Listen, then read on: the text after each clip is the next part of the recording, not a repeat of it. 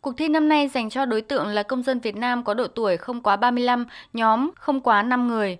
Tác phẩm dự thi gồm các thể loại bài viết, video clip, infographic, motion graphic, các sản phẩm số như app, phần mềm, mô hình, thể hiện ý tưởng sáng kiến về sử dụng điện an toàn, tiết kiệm hiệu quả.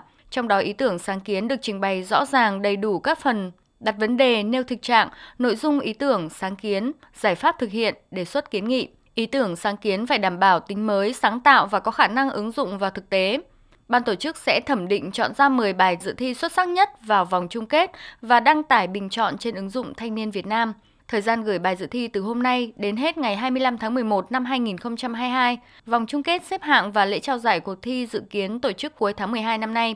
Phó Tổng Giám đốc Tập đoàn Điện lực Việt Nam Võ Quang Lâm cho biết.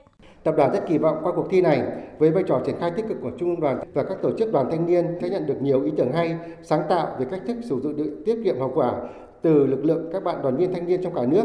Qua đó góp phần thúc đẩy các hoạt động tiết kiệm điện trên cả nước để việc tiết kiệm điện đi vào cuộc sống và trở thành việc làm, thói quen của mỗi người dân hàng ngày.